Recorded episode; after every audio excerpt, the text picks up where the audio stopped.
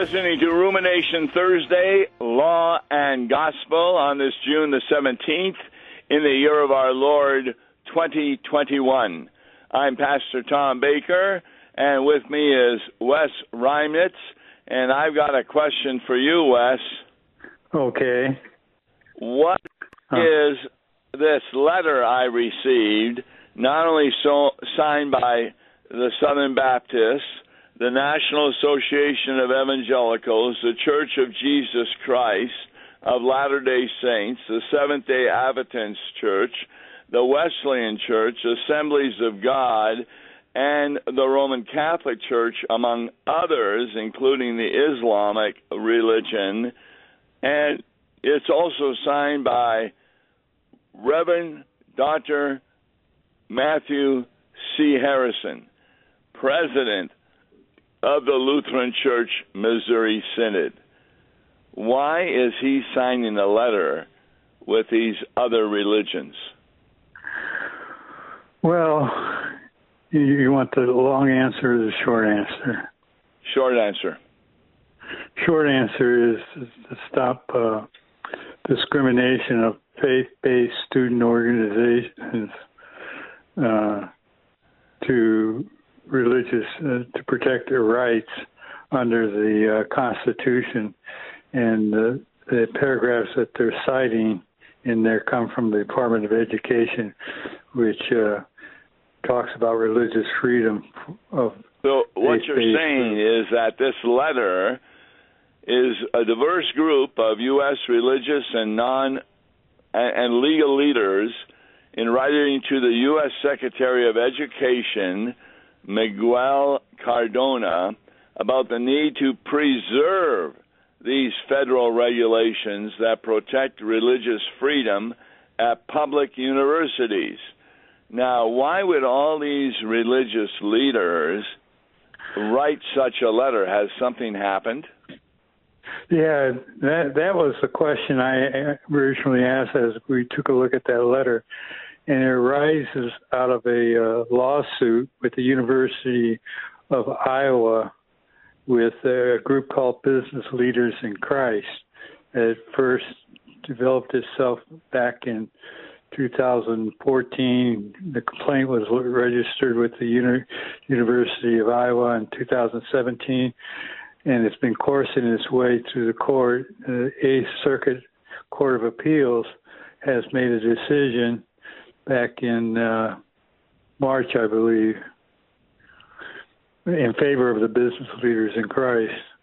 What resulted in that, as we go through this, what resulted in this Iowa University of Iowa defunded roughly 30 some organizations, many of them, most of them uh, religious based based uh, organizations, for simply taking their their stand on their faith base. So they denied recognition to these religious groups because of their sincerely held religious beliefs. And one of the things that they denied, uh, they do not now have access to basic privileges, such as an on campus meeting space. And what right. this letter does is we urge you to preserve the legal protections provided by these bills for individual students and religious student organizations so that students of all faiths will continue to feel welcome on their public college campuses. So, why would the president of our synod write something that includes students of all faiths? Isn't that a, a form of going against uh, what we believe to be unionism? I think we're no. I think we're we're looking at uh, legal protection under the law. Would you say? Yes. In other words, these signatories are telling the Secretary of Education that we want to preserve uh, these two items, 34 CFR and 76 500, as they were adopted. in order to give students the freedom to meet together and counsel within their own group. And for example, one of the things that this uh, negation of this would do, let's say you have a bunch of Lutherans together, they are no longer privileged to appoint someone of the same faith to say the prayer at the beginning of their meeting. And they have to have others who are not Lutheran members of their members of their group. And that of course would result in false teaching, etc. But going across the board, President Harrison has recognized the importance of giving these groups freedom to act as they wish according to their own beliefs. Right, and I think that's something that you have to keep in mind. And you're kind of accurately describing what happened to the business leaders in, in, in Christ, that they were told that they were not not keeping with quote the U of I's policy. Yes. Uh, do you have any kind of information on the two bills that provide protection? Well, what do they say specifically? Well, they're both they're both uh, about the same. Those those two uh, paragraphs. One deals with with uh, more of the federal type agency. The, the second deals with the state, and otherwise the verbiage remains the same. that uh, each grantee of a public institution shall not be denied any student organization whose stated mission is relig- religious in nature, and that is at the public institution any right, benefit, or privilege that is to afford such student organizations as a public institution. Then it goes on to, you know, limited to the facilities, distribution of student funds, and such things. That the membership and standards, which are formed by sincerely held religious beliefs, that they they have the right, according to the First Amendment, you know, the right of free speech.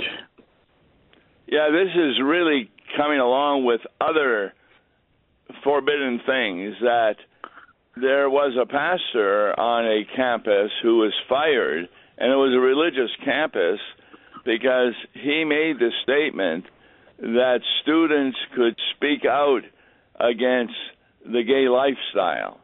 And because of making that statement, he was fired because it offended a bunch of students. Well, that's uh, kind of what's at issue with the business leaders in Christ. Yes. Uh, they, they affirm a statement of faith and live according to a code of statement, including abstaining from sexual conduct and relations outside the traditional marriage. They they were quoted by the judge, uh, the Eighth Circuit and Court of Appeals. He, he was keen to pick up this statement from the business leaders in Christ. We believe God's intention for the sexual relationship that it is to be between a husband and a wife in a lifelong covenant of marriage. Every other sexual relationship beyond this is outside of God's design and it's not in keeping with God's original plan for humanity. We believe that every person should embrace, not reject, their God given sex. Yes, and on the basis of that, uh, they indicated that the students therefore should not have the freedom to meet together, etc., because of well, that religious view. Right. And they had met twice with the individual that wanted to, to join. And what it what it was is you had the business leaders in Christ organization, and then you had an executive leadership there, and he was applying to the executive leadership, and and uh, they asked him if he would forego same-sex relationships, and he responded that he wouldn't. And in fact, that he had troubles with the biblical uh, sightings that they had from from the Bible itself. and therefore he could be a member. They they said he could be a member of business leaders in Christ, but he couldn't be an executive leader to lead them because of his uh, statements went against the religious values. Yeah, you wonder how far this can go because anyone can come to our worship services. Uh, you don't have to be baptized, etc. Now you're not able to commune if you're not a member of the church, but we have open doors for anyone to come and hear the message of Jesus Christ. But we would have a, a terrible situation if the government said, because you believe in the marriage only between a man and a woman, therefore you're not allowed to be able to meet as a church. And that's what they're doing with these students. Exactly. You're right right on target. In fact, as as this whole thing evolved from 217 on till till the present, the University of Iowa defunded over roughly 30 organizations, most of them religious based. So it just it just grew uh, in terms of going after them, and of course said that they couldn't do this.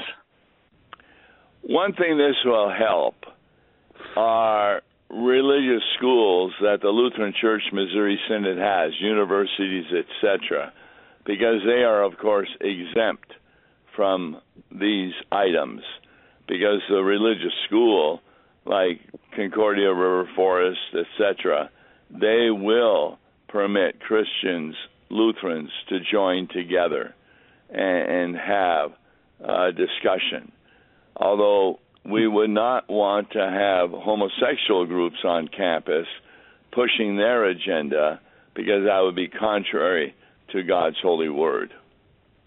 Exactly. You know, and another little caveat to, to all of this is you haven't seen this in the press. I had to go look and I had to really dig to to kind of get a, a, a sense of why why this letter was coming out it's not in the in the news. The news has has turned a deaf ear to this. Well, are you going to tell us what you found? I found the the, the United States Court of Appeals for the Eighth Circuit, which uh, we've been quoting from uh, on the the statements that, that had and the history, the history of this whole thing as it's developed. There was one news article out of out of uh, Iowa called the Daily Iowan that I was able to start doing some tracing on this. But uh, it, it took some digging. I had to dig up the court case itself in, in order to find the information. Well, the letter does a pretty good job. I want to read this one section yes, that yes. these folks are saying.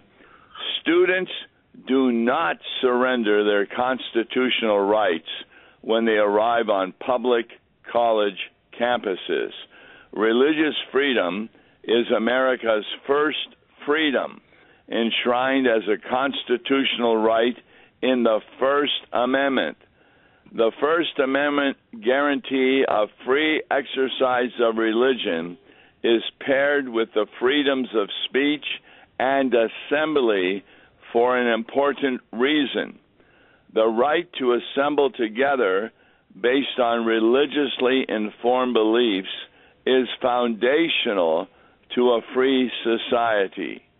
In deciding, and then they do the case, the United States Supreme Court declared, and this was done in 1958, it is beyond debate that freedom to engage in association for the advancement of beliefs and ideas is an inseparable aspect of the liberty assured by the Due Process Clause of the 14th Amendment, which embraces freedom of speech. So there you got the Supreme Court behind us. Right, and I think the, this this letter states it in a positive direction, with uh, with uh, the what's what's gone on in the University of Iowa, and uh, it's good for us because I know that in in our district we've got uh, four or five campus ministries uh, at our public institutions, and this would this would affect them. Although some of the properties that we have are attached or next to the, the campus itself and not on the campus, but uh, they are granted access into the into the campus there. Yes, um, one of the congregations I'm dealing with is in Macomb, Illinois, and that's a building for the university uh, campus students. And so when they're in class, which they are not right now during the summer, but we will have a worship service at 11 o'clock, and it's just in their own building, and they come over plus they have meetings and Bible studies, etc. Uh, are, are you saying that we'll be able to still continue that, but they won't be able to have meetings on the university campus itself? Not according to this court document uh, that was filed. Is yeah, yeah, they can still have their meetings. Uh, by the way, that that property is owned by the district. It's not owned by the university itself, the Central Illinois District. Right, right. So they they can be held, but uh, hold their meetings. But uh, as far as holding meetings, putting up brochures and things like that, uh, they they could have been limited from from the university. But universities had, a, as far as I know, has had a good relationship with with our church and with other faith-based organizations till now. Yeah, for a long time when uh, I was first pastor here in uh, St. Louis, I led a Bible class at Washington University for Lutherans. And that was really enjoyable talking to them. I would go on campus. Uh, they had a place there, and we would speak, and we'll see what would happen with that now. Now, the letter has some interesting things that back up what you said.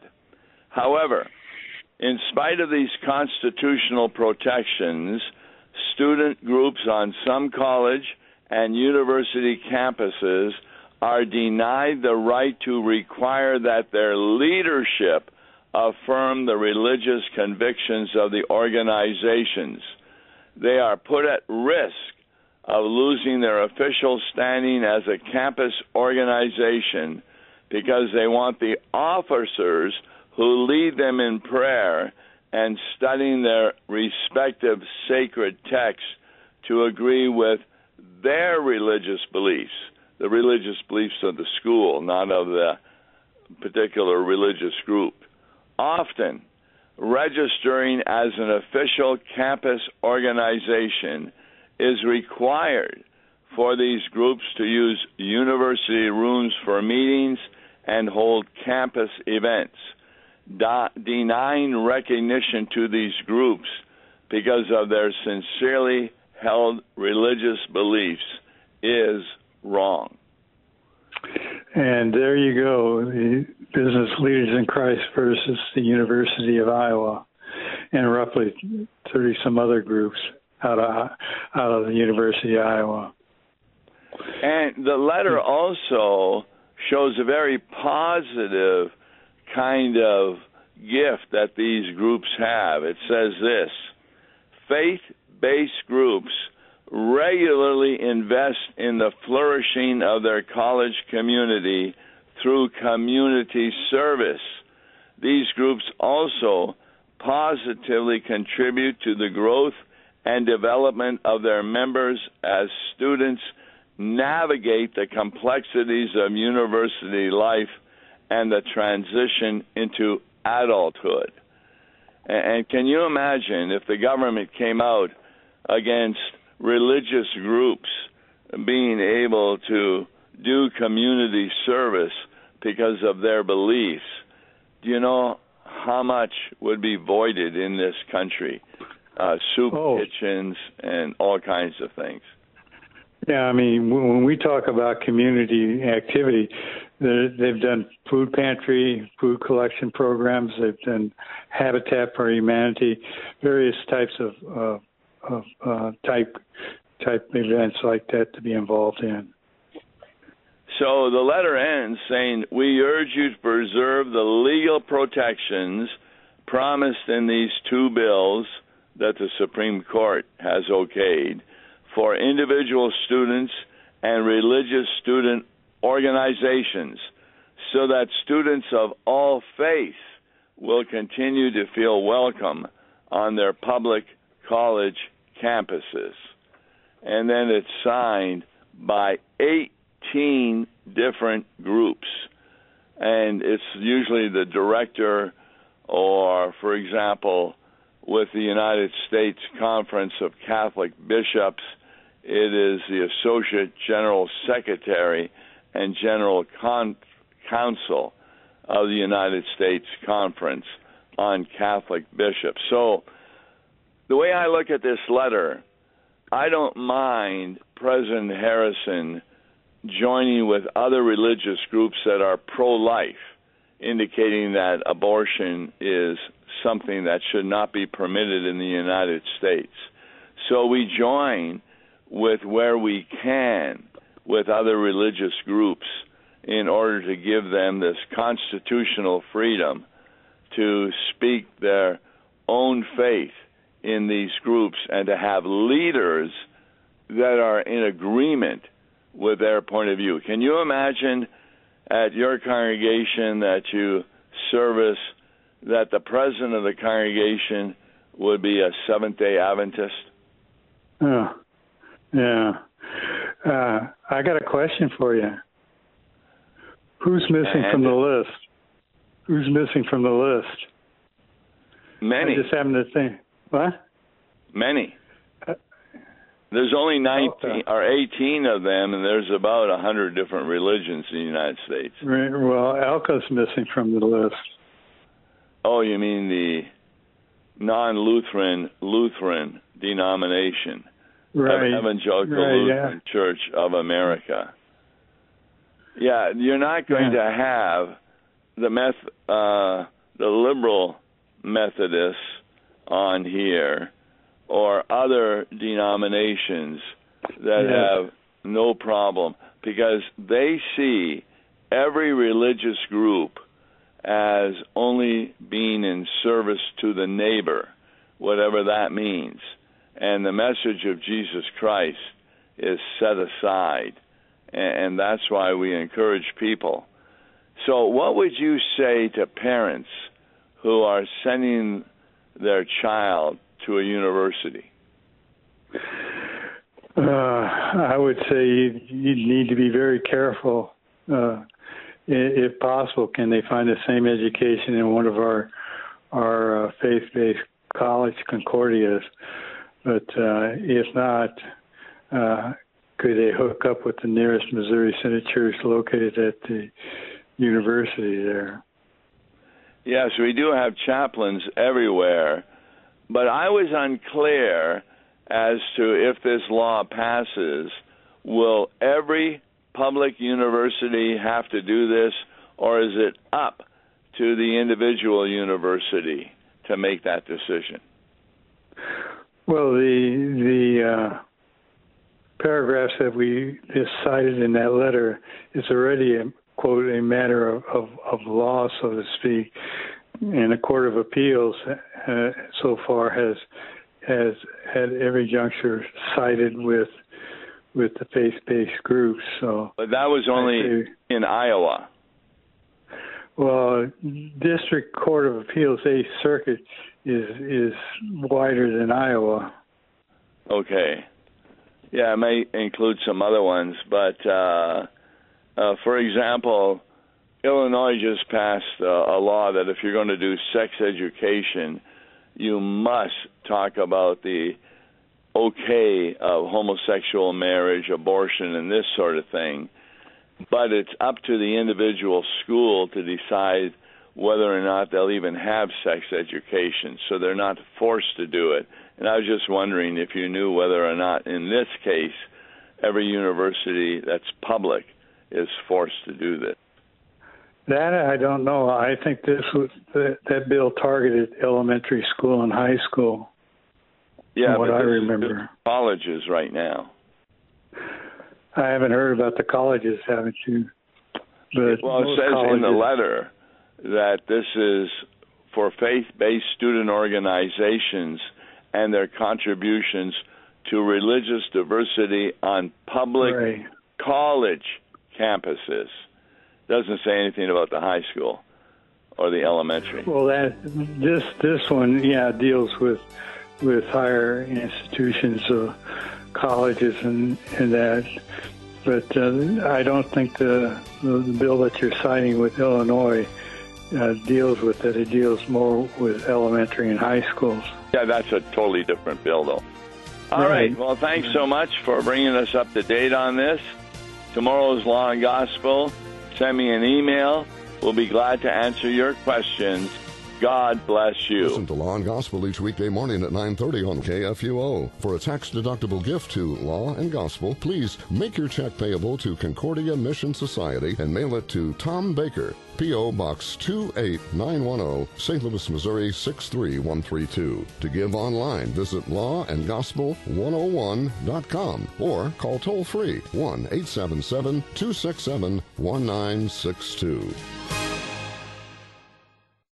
Views and opinions expressed on Worldwide KFUO may not represent the official position of the management or ownership of KFUO, the Lutheran Church Missouri Synod. If you'd like to comment on programs or topics heard on Worldwide KFUO, write us at KFUO, 1333 South Kirkwood Road, St. Louis, Missouri 63122. You can also leave a question or comment on our comment line at 314 996 1542. We are the messenger of good news, Worldwide KFUO.